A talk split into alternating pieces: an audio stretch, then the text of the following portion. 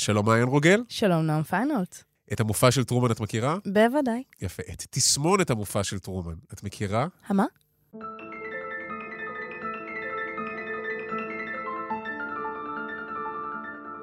מדובר במחלה פסיכיאטרית. אוקיי. זה חיבור בין פרנויה, נרקסיזם ושיגעון גדלות. נשמע... שבגדול, זה, רגע אחרי שיצא הסרט, היו, לא יודע אם הרבה אנשים, אבל אנשים שהגיעו לפסיכיאטרים ודיווחו שהם מרגישים שכולם צופים בהם כל הזמן, אבל לא סתם מסתכלים עליי, אלא אני חלק מתוכנית ריאליטי. אוש, מטורף. שהם גיבורים של סרט, ושהם חיים בתוך תוכנית טלוויזיה. זה נשמע קשוח. זה נשמע קשוח, אם כי מקסים. כן. אתה אומר, רובנו חיים בתחושת מיותרות בעולם. לפחות אומר, אני גיבור ריאליטי. כמה רע זה יכול להידרדר. אז היום היום? נדבר על אנשים שחיים בתוך סיפורים.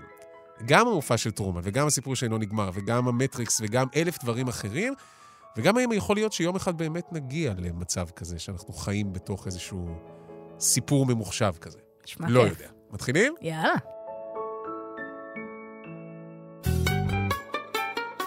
עושים מזה סיפור.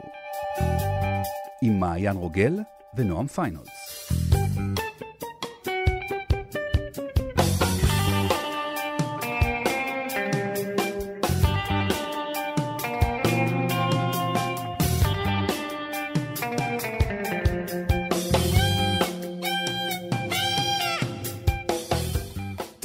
תתחיל. אנשים בתוך סיפור. כאילו הקלאסיקה זה הסיפור שאינו נגמר, נכון? אוקיי, כן, ודאי. אהבת? חי- חיבבת את הספר? את הסרט? אני מאנשי הסרט, אני כל כך אוהבת את הסרט, שכל פעם אני פוגשת את הספר ואני אני נעצרת שם. זה, זה ממש מביך, כי אני גרה בעולם של אנשים שכמובן מכירים את הספר אה, על בוריו, אבל לא, אני מהסרט. אני חושב, אגב, שבאופן מובהק, זו אולי הדוגמה היחידה המובהקת שהסרט טוב פי מאה מהספר. וואלה. או, אז לא פספסתי כלום. כן, טוב. הספר גם ארוך, הוא לא נגמר, אבל יש רגע אחד בספר שלא מגיעים אליו בסרט. אוקיי. מגיעים אליו ב... הסיפור שאינו נגמר שתיים, היה דבר כזה. אני אזכיר, הסיפור שאינו נגמר זה ילד שמציקים. לו, בסטיאן, שנכנס לחנות ספרים, לוקח ספר, גונב ספר. אבל זה בעצם ספר שהמוכר כאילו... שחיכה לו. השאיר לו, ואז הוא עולה לבית הספר, הוא לא נכנס לשיעור כי כולם מציקים לו, עולה לעליית הגג, פותח את הספר, מתחיל לקרוא, והוא קורא על פנטזיה. על הארץ הזו של החלומות והפנטזיה שהולכת ומתפוררת ונעלמת כי ילדים מפסיקים לדמיין. ואז ברגע הכי יפה כמובן בסרט ובספר, הם אומרים, יש רק אדם אחד שיוכל להציל אותנו, רק עוד ילד אחד אמיתי שיוכל לדמיין, והם קוראים בשמו, בסטיאן. והוא מבין שהם מדברים עליו, ואז הוא נכנס לתוך הספר וכל הדברים האלה. בספר זה עוד יותר מתוחכם.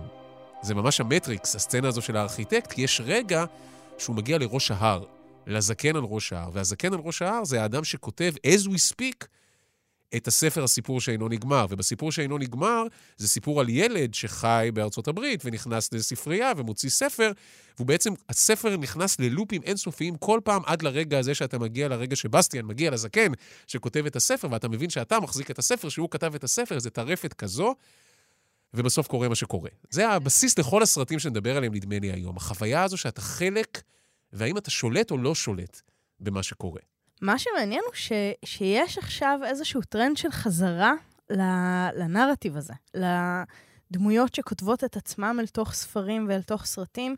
אה, עכשיו יצא אה, ספר חדש של אה, ז'ואל דיקר, שהוא סופר מתח, שבעצם כתב ספר מתח עליו ועל העורך שלו, ופשוט הכניס את עצמו פנימה. זאת אומרת, יש איזשהו, העיסוק הזה בלהיכנס לתוך הסיפורים שאנחנו כותבים בעצמנו, זה נמצא כאן, ו- ואני חושבת שאנחנו צריכים להבין למה.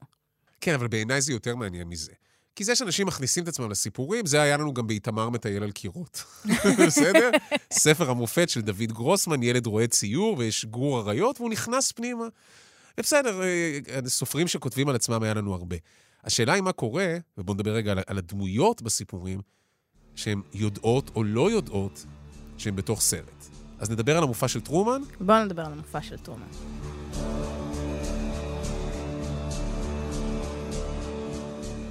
We've become bored with watching actors give us phony emotions.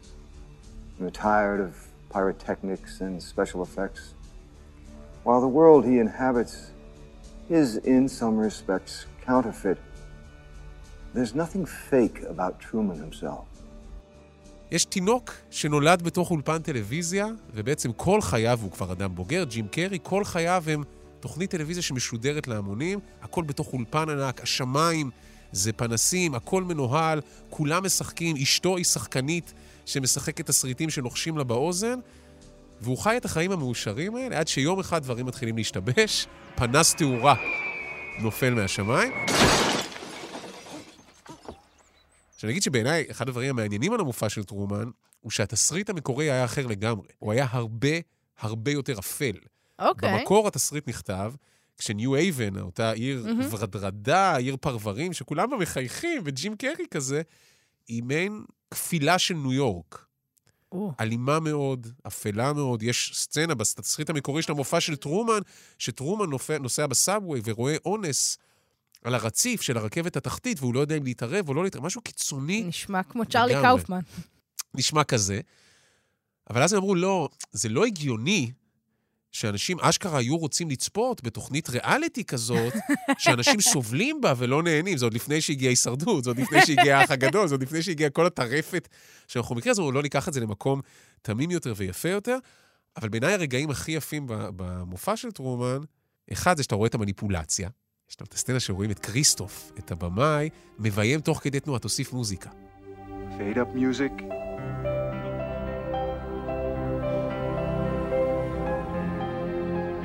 And now going close. תוסיף עשן. ואתה אומר, רגע, אבל זה עובד עליי. עכשיו, זה עובד עליי עכשיו. אני רואה שהוא מרים את, ה, את ה fader, את, ה, של כן. המוזיקה המרגשת, וגם אני מתרגש עכשיו פתאום.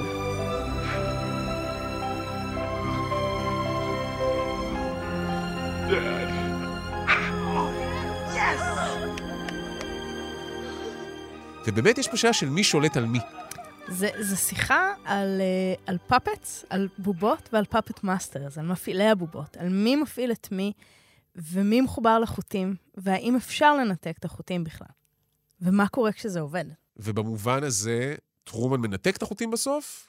טרומן כן, טרומן בא ואומר, כן, אני בורח, יוצא. בסוף הוא. בורח לגמרי. אגב, אתה יודע שהסצנת סיום הזאת, שטרומן, אנחנו עושים ספוילר, כמו שאנחנו עושים תמיד, אה, וכשטרומן מצליח אה, אה, לפרוץ ולעבור את כל המחסומים ואת כל הקשיים, אה, ובשלב הזה כבר כולם רוצים שהוא יעשה את זה, גם הצופים וגם הבמאי, כולם בעדו, והוא חוצה את הים עם הסירה שלו, ואז הוא מגיע לקצה, הוא מגיע לקיר, הוא בעצם מגיע למקום שהדום הזה שמכסה את כל ניו-האבן מתחבר למים. הסירה מתנגשת כן. בשמיים. ושם יש דלת, ודרכה הוא עושה קידה ויוצא.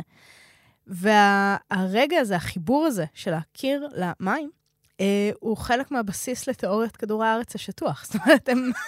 יש אוקיי. אה, קבוצה גדולה שמאמינה שככה פחות או יותר בנוי כדור הארץ בגלל הסרט, בגלל הסצנה הזאת. לא, לא שהם היו אינטליגנטים לפני שהסרט יצא. לא, אבל התיאוריה הספציפית הזאת של הדום... שזה נגמר הגיע, ב... כן, כן, כן, הגיע אני משם. מאחל להם מסע מוצלח, ולחגור חגורת בטיחות רגע לפני הבום. רגע זה לפני בגדול. הבום. בעיניי מה שיפה שם, אבל את אומרת שהבמאי שחרר אותו, הבמאי לא שחרר אותו. יש שם את כריסטוף, שהוא כאילו קרייסט, הוא האלוהים, שמסתכל עליו מלמעלה, והוא אומר לו, אבל כולם צופים בך. תגיד משהו, כאילו, הוא נורא רוצה, הוא הבן שלו. הוא באמת אוהב אותו, הוא לא נגדו, הוא אוהב אותו. ואז יש את הרגע שטרומן עולה במדרגות ויוצא. עקרונית, היית אומרת, אנחנו כצופי הסרט רוצים לראות מה יקרה עכשיו לטרומן. בואו נראה מה יש מעברה השני של הדלת. אנחנו לא האם הוא מקבלים. יורד? האם הוא uh, פוגש את uh, זו שהוא התאהב בה, השחקנית שהגיעה לרגע? וזה לא קורה, כי טרומן שוחרר, והוא שוחרר גם מאיתנו. גם לנו כבר אסור יותר לצפות בו ואסור יותר לעקוב, כי גם אנחנו חלק מהצופים. גם אנחנו עכשיו שעתיים נהנינו מלצפות בחיים של בן אדם שנשלט בכל רגע, אבל ברגע שהסכמנו לשחרר אותו, זה חוזה של בלי חרטות. כאילו, ג'ים קרי, טרומן, צא החוצה, אני לא יודע מה קורה איתך. והפריים האחרון הוא לא הפריים שלו יוצא, אלא של הצופי הטלוויזיה בחניון שם, אומרים, אוקיי, במה נצפה עכשיו? לא יודע, נצפה במשהו. נחפש מישהו אחר לצפות בו. זה הבסיס להמון המון סרטים. יצא לא מזמן הגרסה הממוחשבת של זה. פרי גיא. לשחרר את גיא. יאללה, קחי אותנו לפרי גיא. אוקיי, פרי גיא בעצם יושב על אה, קונספט מעולם הגיימינג. עולם הגיימינג כולל משחקים שנקראים משחקי עולם פתוח, שבעצם אתה משוטט בתוך עולם ופועל בתוכו, יש שם דמויות שהם שחקנים כמוך, ויש דמויות שהן מיוצרות על ידי המחשב, Non-Player Characters. NPC, מה שנקרא. בדיוק, NPC. עכשיו, אה, הן בדרך כלל אה, נמצאות שם, כמו למשל ב-GTA, בגרנד טפט אוטו, הם שם כדי שתדרוס אותם, תגנוב מהם, ת... זו הזקנה שאני שודד. זו הזקנה שאתה שודד. זה, ה... זה במקרה של GTA שהוא מאוד אלים, אבל הם יכולים להיות כל מיני דברים וכל מיני דמויות, והם בעצם מאכלסים את העולם. והם אף פעם לא מעניינים. גם כשאתה מחסל אותם, אתה לא מקבל את רוב הנקודות. הם, הם הערת שוליים, הם רקע. ובעצם פרי גיא מספר את סיפורו של דמות כזאת. Guy, there is no easy way to say this. This world, it's a video game. You're not real. של דמות בתוך עולם ממוחשב, מאוד מאוד איפה שנמצא בין פורטנייט ל-GTA. הוא NPC, Non-Player Character. שחי חיים מאוד מאוד מאוד מאוד שגרתיים וחוזרים על עצמם, אה, ולא מודע בכלל להיותו דמות.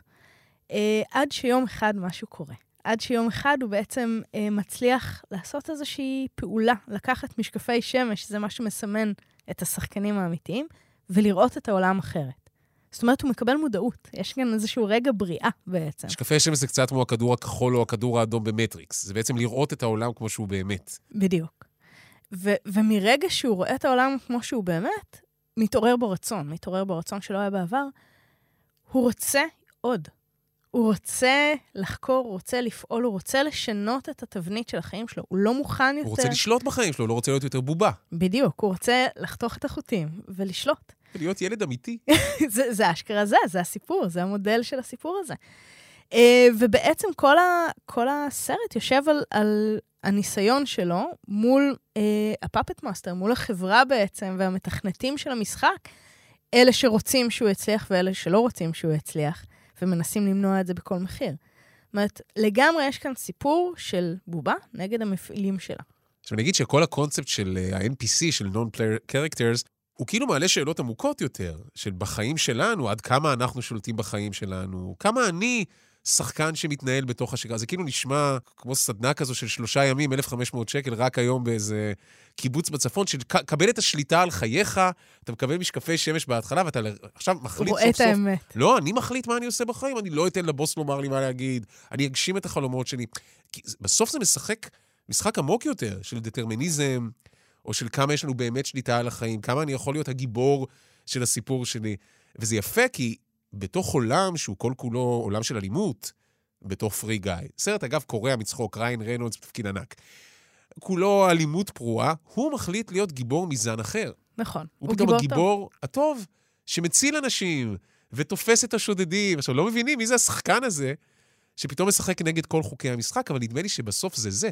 זה מתי אתה מעז לשחק טיפונת אחרת ולהיות שונה. זה, זה גם חלק מהסיפור פה. זה לגמרי הסיפור, והעניין, שלפני רגע דיברנו על, uh, על המופע של טרומן, אז נורא דיברנו על החיבור שלנו כצופים לעמדה של הצופים. זאת אומרת, אנחנו צופים וצופים, אנחנו, אנחנו מחוברים אליהם, אבל בעצם ברגע שהגיבור שלנו הוא דמות, הגיבור הוא אנחנו.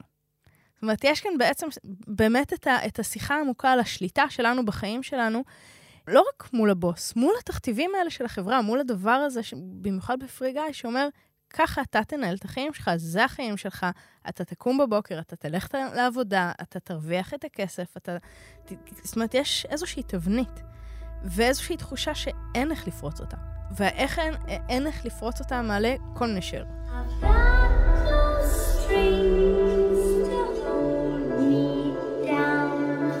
to me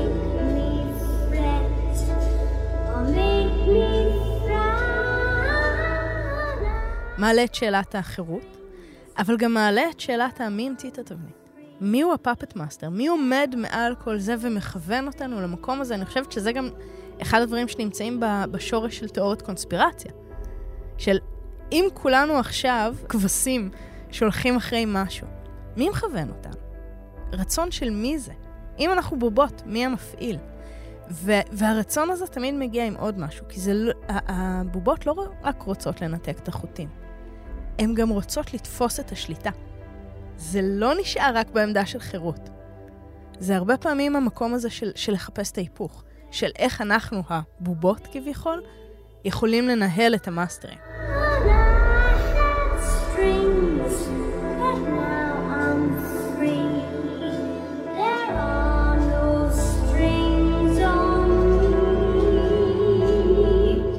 במופע של טרומן זה טלוויזיה. זה מישהו שחי בתוך תוכנית ריאליטי. ובלשחרר את גיא הוא חי בתוך משחק מחשב. אחד הסרטים המעניינים בתוך העולמות האלה, סרט טיפה פחות מוכר, למרות שיש שם שחקנים נהדרים, וויל פרל ודסטין הופמן ואמה תומפסון ומגי ג'יננהול, סרט שנקרא מעבר לכל דמיון. זה אותו דבר, אבל בספר. זה איש שחי את חייו השגרתיים, שזה תמיד מצחיק. בסרטים האלה, הגיבורים הם תמיד השגרתיים. טרומן חי חיים משעממים, וגיא חי חיים משעממים, וגם הגיבור הזה הוא כזה רואה חשבון שחי חיים משעממים. זאת אומרת, אם כבר להיות דמות בסרט, תהיה דמות מגניבה, אבל זה תמיד המשעמם הזה. ופתאום הוא הולך ברחוב, והוא שומע קריינות שמלווה את מה שהוא עושה. And though this was an extraordinary day, Harold just thought it was a Wednesday. I'm sorry, did you hear that? The voice, did you, did you hear it? Harold just thought it was a Wednesday? Who's Harold? I, I'm Harold. Harold, it's okay. It's Wednesday. ואז הוא נכנס לעבודה והוא מתלבט על משהו, והוא שומע את הקול שמתאר את ההתלבטות שלו. הוא כאילו שומע את המספר, את הקריין שמספר את הסיפור שלו, משהו שם מתפקשש. ואז הוא מתחיל לשאול את עצמו, מה, מה זה הסיפור הזה? והוא הוא כאילו מבין שהוא גיבור בתוך ספר, אבל הוא לא יודע מי הסופרת ואיזה ספר זה. אז הוא הולך למומחה ספרות, לדסטין הוף, אומר, תגיד, אני רוצה, אני אכתוב לך את מה שהיא אומרת, תגיד לי איזה סגנון זה, איזה ז'אנר זה, שאני אדע. ובסוף הם עולים על מי הסופרת. ואומר לו מומחה הספרות, אתה בבעיה, ידידי. בספרים שלה הגיבורים תמיד מתים. זה ייגמר רע. ואז הוא הולך לפגוש אותה. והיא כותבת את הספר as we speak, זה כמו להגיע לארכיטקט במטריקס, או לאיש הזקן על ההר בסיפור שאינו נגמר, והוא אומר לה, אני רוצה לחיות. תכתבי סוף אחר. וזה בדיוק המשא ומתן הזה, של האם אני באמת אחראי על גורלי, האם יש לי בחירה חופשית, או האם מישהו מנווט אותי. אני אנסה, כרגיל, ספוילר קטן, אבל בסוף היא נותנת לו לחיות. אבל היא מתפשרת על האומנות שלה. וגם דסטין הופמן אומר, יצא עכשיו ספר דפוק. די, הוא אומר לה, תקשיב, הוא אומר לו, תן לה להרוג אותך. היא כותבת יצירת מופת, אתה חייב למות. אין פה דרך אחרת. אבל הוא נלחם להיות על מי שהוא, ולקחת בחזרה את השליטה הזו על חייו. אז יש כאן משהו נורא מעניין, כי, כי בעצם כשדיברנו על טרומן ודיברנו על פרי גיא ודיברנו על הסיפור שאינו נגמר, ההבחנה בין העולמות הייתה נורא ברורה. יש את העולם הרגיל, ויש את העולם שבתוכו חיות הדמויות. נכון, וכאן הם חיים ביחד, הם נפגשים ברחוב. זה, זה הכל מחובר, זה הכל אותו מרחב, זו אותה תנועה, ו, וכאן זה מתחיל להיות אה, איזושהי חוויה של אימה. כי כשיש לי פיצול לשני עולמות, אני אומרת, אני מוגנת. אני יכולה באיזשהו מקום כמו טרומן לפתוח את הדלת ולצאת. ואז אני משוחררת. יש איך לצאת מזה, יש איך, איך להפסיק. בסיפור שלנו נגמר, הוא יכול לסגור את הספר. נכון. בגלל זה הם מתחננים בפניו שהוא לא, לא יוותר. הוא יכול לסגור את הספר. Uh, בפרי גיא אפשר להפסיק לשחק. יש שם איזשהו רגע כזה נהדר בתוך סרט שנופלים השרתים ואין משחק. אין עולם. אין עולם. אפשר לעצור. אבל כאן אתה, אתה כבר מביא דוגמה שאי אפשר לעצור בה, וזה הולך ומתקרב אל תוך ה- המקום של האימה בעצם, של האימה המאוד עמוקה שאומרת, אין לך איך לברוח. רוצה אימה אמיתית? יאללה. זה הסרט הכי מציאותי מכל מה שנדבר עליו היום, נדמה לי. אוקיי. כי עד עכשיו זה פנטזיות מוזרות, ויש איזה משהו מוזר, אבל זה סרט שהוא כאילו לא קשור לז'אנר הזה של אנשים שחיים בתוך סיפור, אבל בעיניי זה לגמרי זה. זה סרט שנקרא צורה לאהבה. אוקיי. זה היה מחזה, וזה סרט בעיניי, הוא לא סרט אימה, הוא כזה דרמה, אבל הוא עוכר שלווה. דמייני בחור צעיר, חנון כזה, פול ראד, שהוא כאילו אחד הגברים המדהימים בעולם, אבל הוא כאילו חנון כזה, שפוגש פתאום איזו צעירה מגניבה, אומנית, נראית נהדר, ויש איזה קליק ביניהם. הוא אומר, אני לא מאמין שהיא שמה עליי. איך היא כאילו מסתכלת לכיוון שלי? והם נהיים זוג, והיא סטודנטית לאומנות בבצלאל כזה. ולאט לאט בתוך הזוגיות, כמו שקורה לפעמים בזוגיות, אפרופו שולט ונשלט ופאפט ופפטיר, היא משנה אותו בקטנה. Okay. היא כאילו אוקיי. מעצבת אותו לגרסתה. לא, תסרק את השיער קצת אחרת, בוא תתלבש טיפה יותר מגניב. למה שלא תעשה קעקוע? והוא זורם עם זה, כי זה למען אהבה, והוא רוצה להשתנות עבורה. ואז היא מזמינה אותו, אחרי שהם שנה ומשהו בזוגיות, והוא עבר שין... באמת מטמורפוזה מדהימה. שאתה לא בטוח אם זה לרעה או לשלילה המטמורפוזה. הוא נהיה, פח... הוא נהיה פחות גוד אה, גאי אולי, אבל הוא עדיין בסדר. היא מזמינה אותו לערב הסיום של פרויקט האומנות שלהם, בבצלאל להם, שלהם. ואז הוא מגיע, עכשיו, הוא לא יודע מה פרויקט האומנות שהיא עובדת עליו. והוא יושב שם בקהל, ואז הוא מבין, היא פותחת מסך ענק, שהוא פרויקט האומנות שלה. שבעצם פרויקט האומנות שלה היה לפסל בן אדם. היא מראה, כך הוא היה לפני שנה, הנה הדברים שאני עשיתי, פיסלתי אותו, והנה, עכשיו הוא נמצא לפניכם, הגרסה המשופרת שלו. איזה מטורף. זאת אימה בעיניי.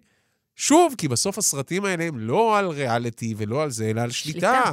בחיים שלנו ואיך אני מנהל את הדבר הזה. ובעיניי המקומות הכי מעניינים זה כשזה באמת משחק על הנפש שלנו, ואפילו על המקום של מתי אני בוחר להתנתק, ומתי אני בוחר לספר את הסיפור הזה. התחלנו בהזיית המופע של טרומן, מהמם. אותה תופעה פסיכיאטרית שאנשים חושבים שהם גיבורים. אבל יש לפעמים, גם בקולנוע, סיפורים של אנשים שבגלל מצוקה נפשית, פתאום התפיסה של המציאות משתנה. הדוגמה הכי יפה שאני מכיר זה האחות בטי. אוקיי. זוכרת? רנה זלווגר? אישה פשוטה, אני יודע אם יש דבר כזה, עובדת כמלצרית באיזה בית קפה, והיא פריקית של איזה טלנובלה. אופרת סבון, על רופאים ובית חולים, והיא מאוהבת שם ברופא, שהוא כולו קסם, מקדרימי כזה. והיא הולכת הביתה, והיא מתעסקת, צופה בחדר שלה בטלוויזיה, ומעבר לדלת מגיעים שני uh, שודדים, פושעים, ומתעללים בבעלה, ורוצחים את בעלה. ויש איזה רגע שהיא מציצה שנייה מהדלת, והיא רואה את הדבר הזה. סצנה מאוד אלימה יחסית לסרט שהוא כאילו סרט כן. כיפי עם רנה זלווגר. והיא חווה פתאום איזשהו ניתוק כן. דיסוציאטיבי כזה, היא בפוסט-טראומה. אבל הדרך של הנפש שלה להתמודד עם מה שקרה עכשיו, כי היא לא מסוגלת יותר להכיל את המציאות, זה לדמיין שהיא גיבורה בתוך הטלנובלה. כי יש שתי מציאויות שחיות ברגע הזה ביחד. על המסך יש את הפרק של הטלנובלה, ומעבר לדלת רוצחים את בעלה.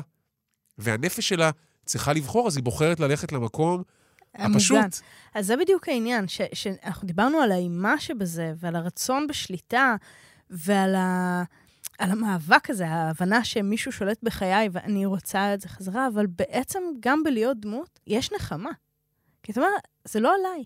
לגמרי. בסופו של דבר, אני משוחררת מזה, ולא רק זה, אני יודעת לאן זה ילך. הרי אה, מה שאנחנו מדברים עליו כאן כבר שתי עונות, זה בעצם אה, זה שיש יש מכניקה, יש דרך להבין מה, מה הביט הבא, לאן הסיפור הולך. אנחנו יכולים לצפות את זה. ואם אנחנו דמויות בסיפור, אנחנו יודעים לאן זה ילך. אנחנו יודעים אם זה סיפור טוב או סיפור רע, אנחנו נמצאים באיזשהו מרחב מאוד מאוד מוכר והרבה פחות אקראי מהמציאות עצמה. אתה כאילו יודע באיזה ז'אנר אתה. כן, אתה יודע, באשכרה, אתה יודע באיזה ז'אנר. כשרוב הזמן בחיים שלנו, במיוחד בשנים האחרונות, עניין הז'אנרים קצת... זה יכול להפוך. לסרט אימה או לסרט פוסט-אפוקליפטי תוך רגע. לחלוטין. נחמד. זאת אומרת, אנחנו כל הזמן נעים כאן ב... כאילו, ההיעדר שליטה יכול להיות אה, נורא ונפלא בו בזמן באיזשהו מקום. אז בואו ניקח את זה עמוק יותר, להיעדר שליטה ולפסיכוזה, כי בתוך האחות בטי, הרגע הכי יפה זה שהיא מגיעה לשחקן, כי היא היא רוצה, היא מכירה אותו, מבחינתו היא מכירה אותו, ובפסיכוזה שלה היא אהובה ישנה שלו והיא רוצה לחדש איתו את הקשר. אז היא מגיעה לאיזה ערב גאלה כזה של כל השחקנים, והיא באה אליו, Do I know you? Of course. Don't you remember? I, I take it I should. Silly. It's me. We were engaged. You were engaged. I, I beg your pardon? Letting you go. That was the biggest mistake of my life. והוא כאילו קצת זורם איתה, וגם המפיקים שם ליד טיפה זורמים, כי פתאום אומרים, וואו, איזה שחקנית טוטאלית. איך היא נכנסת לתפקיד? אנחנו צריכים אחת כזו בסדרה. והוא מתחיל לנהל איתה איזשהו רומן, מתוך מחשבה שזה איזו צעירה, שחקנית טוטאלית, שלמדה את שיטת המשחק של לי שטרסברג, של להיכנס לתוך הדמות, והיא לא יוצאת מהדמות אף פעם, והיא כל הזמן בתוך הדבר הזה. וכשצפיתי בזה, התחלתי לחשוב על שחקנים טוטאליים. מהמם. מכירה כאלה? ודאי. יש משוגעים. שאתה באמת אומר, כאילו, השחקנים הכי מוז... אתה יודע, דניאל די לואיס, כף רגלי השמאלית, אז הוא באמת קשר לעצמו, הוא תפקד בתוך הנכות הזו לקראת הצילומים, ודה נירו נהג במונית לילות שלמים כדי להתחבר לנהג מונית. אל פצ'ינו, ניחוח אישה, זה סיפור משוגע שקראתי עליו. זוכרת ניחוח אישה? כן, שמשחק שהוא עיוור. אז מספרים שכל זמן הצילומים, גם בן קאטים, הוא תפקד כעיוור. הוא היה נתקל באנשים ומבקש סליחה, הוא כאילו היה הולך פשוט. תראה לא איזה את כוח. יש ל- לעולם סיפור. זה סיפור שאתה מספר לעצמך. זה, זה הלהיכנס עד הסוף לתוך מערכת החוקים הנרטיבית, הברורה, המדויקת הזאת, אמ, ו- ולחיות בתוכה. זאת אומרת, יש כאן, יש כאן משהו שהוא, שהוא איזושהי תשוקה. זאת אומרת, אבל זו תשוקה נורא מסוכנת זו בעיניי. תשוקה נורא מסוכנת, כי, כי יש כאן איזשהו, אין, אין כאן גבולות. יש כאן אובדן גבולות מוחלט. יש בנטפליקס סרט מקסים, דוקומנטרי, שנקרא ג'ים ואנדי. שזה הסיפור על אחורי הקלעים של הצילום של איש על הירח. כן. ג'ים קרי, הנה שוב ג'ים קרי, שיחק שם את אנדי קאופמן, שהוא היה קומיקאי מאוד אקסצנטרי ומשונה ופורץ דרך, ואיש בעייתי, אבל סופר מוכשר, השראה גדולה לג'ים קרי. ויש שם footage מאחורי הקלעים, מהצילומים. והסרט נפתח בכותרת כזו שאומרת שבמשך שנים הצילומים האלה לא שוחררו, כי פחדו שזה יעשה נזק תדמיתי לג'ים קרי. כי הוא נכנס כל כך עמוק לתוך דמות, זו היטמעות טוטאלית בתוך הדמות הזו. עכשיו, לכל אורך הצילומים, ג'ים קרי חושב שהוא אנדי, מתפקד כמו אנדי, לא יוצא לרגע מהדמות. וכשמסתיימים הצילומים הוא איכשהו יוצא מזה. עד כדי כך שכש-R.E.M, יש להם את השיר Man on the Moon, שזה שיר הנושא של הסרט, הם מצלמים את הקליפ, וזה כבר אחרי שצילמו אמ-המ. את הצילומים של הסרט, ואנדי חזר להיות ג'ים קרי. הם מזמינים את ג'ים קרי להצטלם לקליפ בתור אנדי קאופמן עם התלבושת, והוא לא הסכים. הוא אמר, אני לא חושב. שהנפש שלי תעמוד בזה, כי עד שהצלח, הוא אומר, אני רק עכשיו מתחיל לגשש כי הוא ולהבין מי זה מצא את ג'ים. הדלת, הוא מצא את הדלת זה של... בדיוק זה, הוא נתקל בשמיים, זה מקסים מה שאת אומרת. עכשיו, הוא כאילו יצא, הוא אומר, אני, סוף סוף ג'ים, אני עכשיו אני לא באיזה. חוויה פוסט-טראומטית של לצאת מארבעה חודשי צילום, שאני לא זוכר מי הייתי ומה אני, ומה המהות שלי. אני לא יכול עכשיו שוב לחזור בדלת ולהיות בעולם הזה שבניתם לי. שזה משוגע לגמרי, ומצד שני אני אומר, אלוהים, למה שחקנים עושים את זה לעצמם? זו שאלה. כאילו, מה קורה? והרגע בעיניי בתולדות הקולנוע, שהוא בדיוק ההתנגשות בין התפיסה של האם כדי להיות שחקן צריך להיות שחקן טוטאלי, אותה שיטת אה, לי שטרסברג של כניסה לדמות, שפשוט צריך לשחק טוב, זה בצילומים של סרט שנקרא איש המרתון. איש המרתון, סרט קלאסי, לורנס אוליביה ודסטין הופמן. לורנס אוליביה הוא מעין פושע מלחמה נאצי, שהוא מתפקד עכשיו כרופא שיניים, ודסטין הופמן עולה שם על איזושהי קנוניה כזו. ויש סצנה שדסטין הופמן אמור להגיע תשוש וחבול לטיפול אצל רופא השיניים, והוא מענה אותו תוך כדי ושואל אותו אלף פעם, עכשיו זה כספת עם יהלומים, is it safe? is it safe? אלף פעם. מהמם. זו סצנה של עינוי כזה. עכשיו, דסטין הופמן אמור לבוא לשם חבול ותשוש. ו... אז הסיפור, כנראה האמיתי, הוא שיום לפני הצילומים, דסטין הופמן במשך יממה שלמה, כל הלילה רץ, ולא ישן, ולא אכל. וכאילו, הוא הגיע לשם שבר כלי. לילה שלם לא ישן, והתרוצץ ברחובות רק כדי להגיע חבול, ואז הוא פוגש את לורנס אוליביה, שהוא כאילו איש השיטה הקלאסית השייקספירי, ולורנס אוליביה אומר לו, תגיד, מה, אתה דפוק? אתה שחקן, לא? אז תשחק. כאילו, למה אתה צריך להיות עייף כדי לשחק עייף? תעשה, "אה, אני עייף. כאילו, אומר, מה עובר עליך, משוגע? וגם אנטוני הופקינס שנים בז לכל השחקנים. הוא אומר, אני שחקן, אני יודע לשחק עכשיו רשע, או שמח, או מתוסכל. אני שחקן, זה המקצוע שלי. למה אתה צריך לחוות את זה?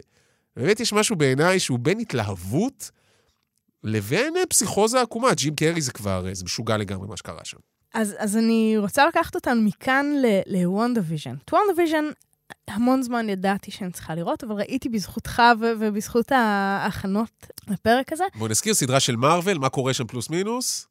סדרה של מארוול, מארוול היא נמצאת בעצם בין סרטים. זאת אומרת, אה, אנחנו אחרי אירוע גדול, מרסק עולם, המון אה, מתים, ממש איזשהו קרע מאוד מאוד מאוד גדול. אה, ואחת הדמויות, וונדה... זה יפה, את מתארת את זה כאילו לא כל מי שמאזין יודע על מה מדובר, כי זה הסרט הכי נצפה אי פעם בתולדות הקולנוע, אחרי שטאנוס עושה וחצי עולם נמחק, אוקיי? ב Infinity War, אוקיי. ווונדה, שאיבדה כאן את אה, אהובה, ויז'ן, מופיעה כאן בהתחלה. עכשיו, אני לא ראיתי את Infinity War. אוקיי? כל העונה, כל העונה הזאת, העונה הקודמת, הכל חושף את כל מה שלא ראיתי. יש המון שלא ראיתי, זה יש נורא. לך 22 סרטים של מארוול עד אז, ואז תביני. בדיוק. אז נכנסתי לזה בלי לדעת, שאני חייבת להגיד שזה היה אדיר. אני נכנסתי שאני לא מבינה מה הולך. אה, והסדרה בעצם מתנהגת כמו משהו שלא ראיתי. אומרת, זה, זה מתחיל כסיטקום משנות ה-50 כזה. כמו אה, I Love Lucy כזה. כן, הכי I love Lucy, פרברים, חמוד ומצחיק. אבל יש שם, יש שם גליצ'ים קטנים. יש שם משהו ב- בכל הדבר הזה עוף. לא לגמרי מסתדר, לא ברור לגמרי לאן זה הולך, אה, ומפרק לפרק בעצם אנחנו נשארים באותו סיטקום, אבל העשורים מתחלפים. זה הופך להיות, אה, הפרק הבא הוא בשנות ה-60 ו-70, 80, זאת אומרת, אנחנו משתנים יחד איתם ויחד עם המורכבות של העלילה שהולכת וגדלה, ולאט לאט מסתבר שאנחנו נמצאים בתוך עולם שוונדה בנתה אחרי שהיא איבדה את ויז'ן. Am I dead? No. Why would you think that? Because you are. זאת אומרת, היא מחזיקה אותו בתוך הדבר הזה בחיים, ואת הפנטזיה שלהם, אה, כשבהתחלה לא ברור אם היא פאפט או פפטיר בתוך הדבר הזה. היא גם טרומן, שאני אגיד, ו- אגב, אמרתי טרומן ולא טרומן, כי זה כאילו, זה טרומן, הוא האדם היחיד האמיתי שם, אז היא גם זה, אבל היא גם כריסטוף, היא גם הבמאי של כל האופרציה. בדיוק, בו זמנית. זאת אומרת, זה, זה קצת הדבר הזה שאתה מדבר עליו אצל השחקנים הטוטאליים, היכולת לברוא עולם וללכת בו לאיבוד, היא גם וגם. אה, אבל כל שאר הדמויות מסביב, בתוך העולם הזה שהיא בנתה, הם הפאפט. ואנחנו נעים כל הזמן בתוך הסדרה הזאת בין נורא להבין ולאהוב אותה, ובין מאוד מאוד לפחד ממנה. כי הכוח הזה, הכוח של הבריאה, ו- והאכזריות שטמונה בו, זה נורא מאיים, ואני חושבת שזו פעם ראשונה שראיתי סיפור שבו הפפטיר הוא כל כך המהות, שהגיבור הוא הפפטיר. אה, שבעצם, קודם דיברנו על זה ש, שאנחנו מסתכלים מה, מהעמדה של הפאפט, של, של הבובה, שרוצה להיות ילד אמיתי, ו, וכשיש לנו גיבור, אנחנו מזדהים איתו. זה מדבר על הצד הזה שלנו, וזה איזשהו צד נורא מורכב של, של מי אנחנו כשולטים, כמנהלים של המרחב ושל הסיפור שאנחנו נמצאים בתוכו. מה אנחנו עושים לאחרים. בעיקר, כי קצת כמו באחות בטי, יש פה סוג של פוסט-טראומה, ואיזושהי בחירה להיכנס לעולם הזה. היא ממש מתמודדת לאורך הסדרה, שהיא באמת סדרה נפלאה. גם למי שלא אוהב מארוול והנוקמים וכל איירון מן וזה, היא סדרה נפלאה ואחת החכמות שהיו לאחרונה בטלוויזיה. היא עוברת את כל השלבים של האבל. מפרק צעד לפרק. אחרי צעד אחרי צעד, דרך ז'אנרים שונים ודרך תקופות שונות. ואת צודקת שהיא היא, היא גם הקורבן של הסיטואציה שהיא בנתה, אבל היא גם המקרבן פה, כי בעצם כל האנשים בעיירה הזו, ואגב, התוכנית הזו באמת משודרת החוצה לעולם, זה משוגע, זה כל כך מורכב, אבל כל האנשים בעיירה הזו, היא אנשים שהיא פשוט שטפה להם את המוח, והיא בעצם כותבת להם את התסריטים, את מה הם הולכים להגיד, כחלק מהחוויה הזו שהיא חיה בתוך. הסדרה נורא עצובה. נורא עצובה על ונורא. אבל ועל פרידה. ו- והיא כל כך מורכבת, כי, כי אמרת, זאת אומרת, היא מתקיימת בעולם, בתוך הסדרה אנשים רואים את הסדרה, אבל גם אנחנו צופים.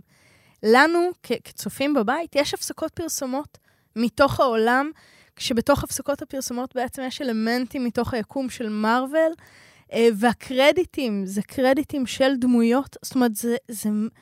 הלכו עד הסוף עם, ה, עם הטשטוש גבולות הזה.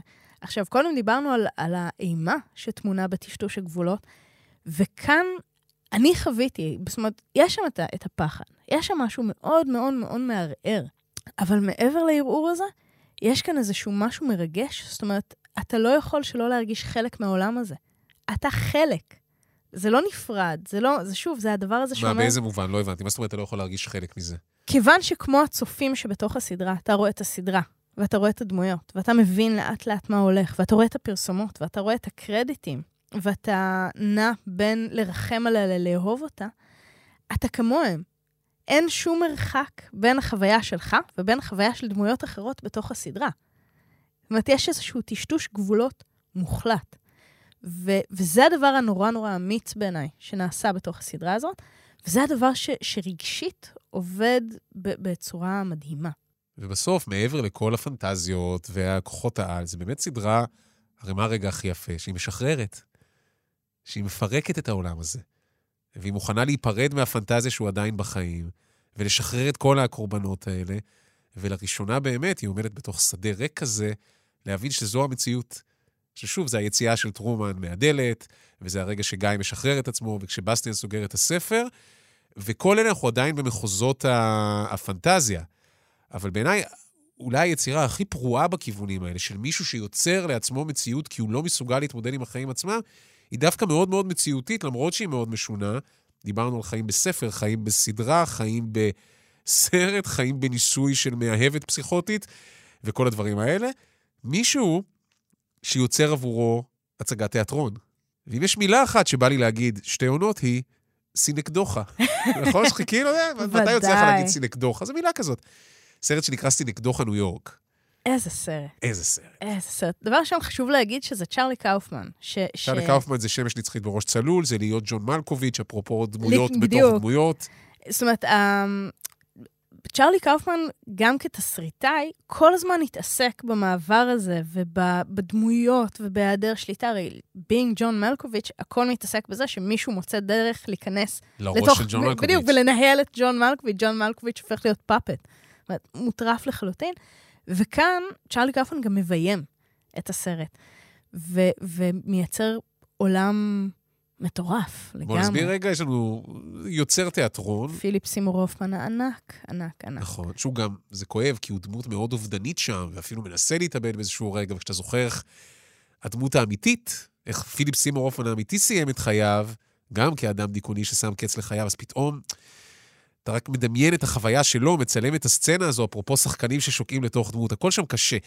אבל הוא במאי כזה, מאוד אה, יצירתי, איש משפחה. איש משפחה, דרך מעניינת להגדיר את התפקוד שלו, אבל כן, מתפרק כזה, כל פעם יש לו מחלה אחרת, והוא קיבל עכשיו איזשהו מענק לעשות את, ה, את היצירה הגדולה שלו, והוא בעצם בונה יצירה שמחקה את החיים.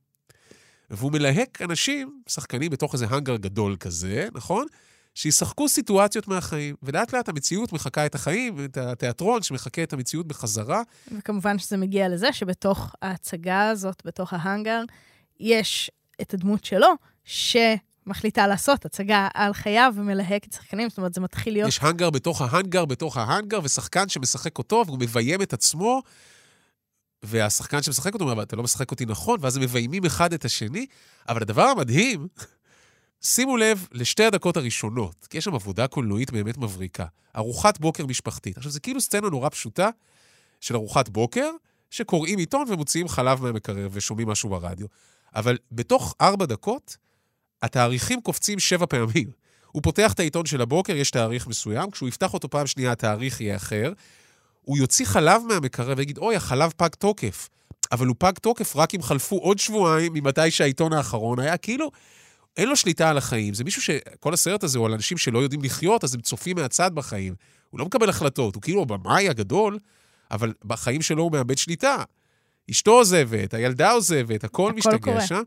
אבל אם ב WandaVision זה שודר החוצה, ואם במופע של טרומן אנחנו עם הצופים, וכאילו תמיד יש מישהו שם בחוץ, כאן זה הולך פנימה.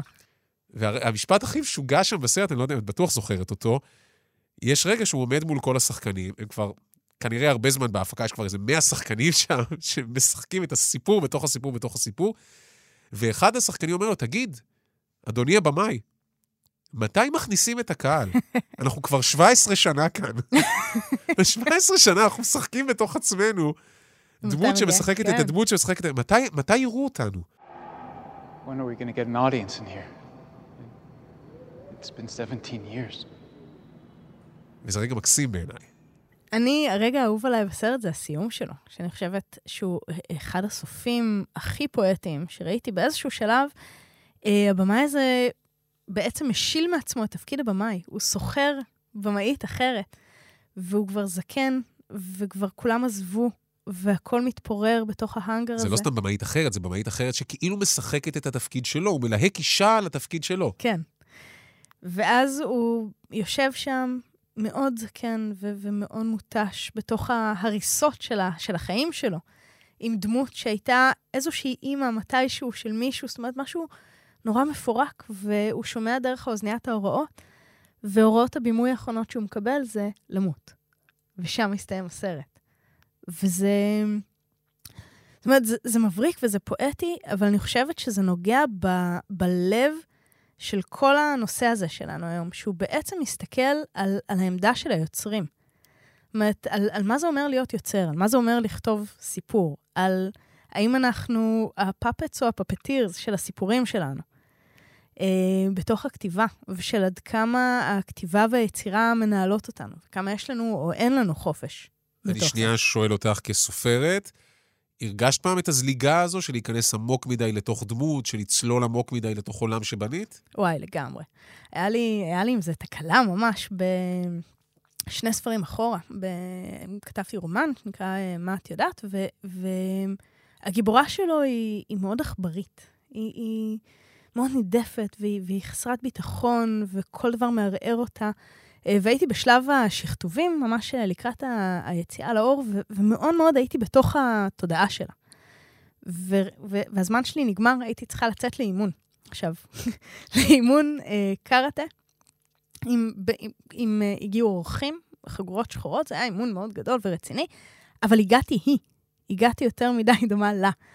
ופשוט כל האימון אכלתי מכות. אני לא, לא, זה, זה מצחיק, זה מאוד כאב, אבל לא הצלחתי אה, למצוא את האחיזה של מי אני באימונים, של איך אני בתוך כאילו, היה לך. קצת ג'ים קרי, אנדי קאופמן?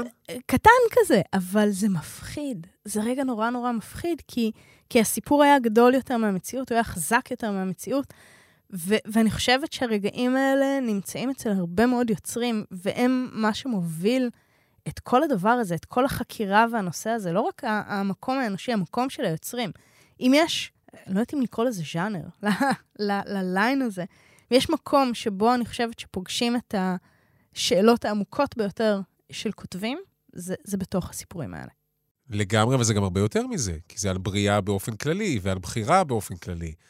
ועל כמו הורות. שאמרנו, על, ועל הורות, ועל כמה אנחנו, עכשיו אני חוזר להיות הדמות, הטרומן או הגיא, כמה אנחנו באמת לוקחים בחירה על הצעד הבא שלנו. או מנוהלים על ידי כל מיני אלף דברים שמנהלים אותנו.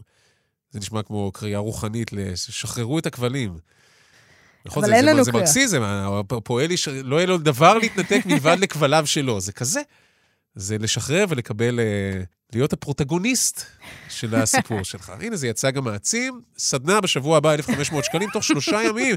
תמצאו מי ה puppeteer שלכם ואיך לחתוך את ותנתקו הכבלים. להם בדיוק. יפה. אז אנחנו ממליצים על הסיפור שאינו נגמר, הסרט, אבל גם הספר, יש לו, יש לו את הקטע שלו. והמופע של טרומן. ואיתמר מטייל על קירות, ו Free Guy, ו WandaVision. ו WandaVision. וסינקדוכה ניו יורק. כן, כי זה כן, אין דבר נחמד יותר להגיד, תגיד, אחי, ראית את סינקדוכה ניו יורק? יש שלושה כאלה, נכון? אנחנו, כאילו, זה, זה שנינו ועוד מישהו? כן, וגם אנחנו חלק מהצגת התיאטרון הזו. דן ברומר, העורך שלנו, שהוא גם חלק מהעולם הקטן שבנינו, תודה רבה. נועם לך, פיינולס, תודה תודה רבה, רבה. מעיין, וניפגש בסיפור הבא. יאללה ביי.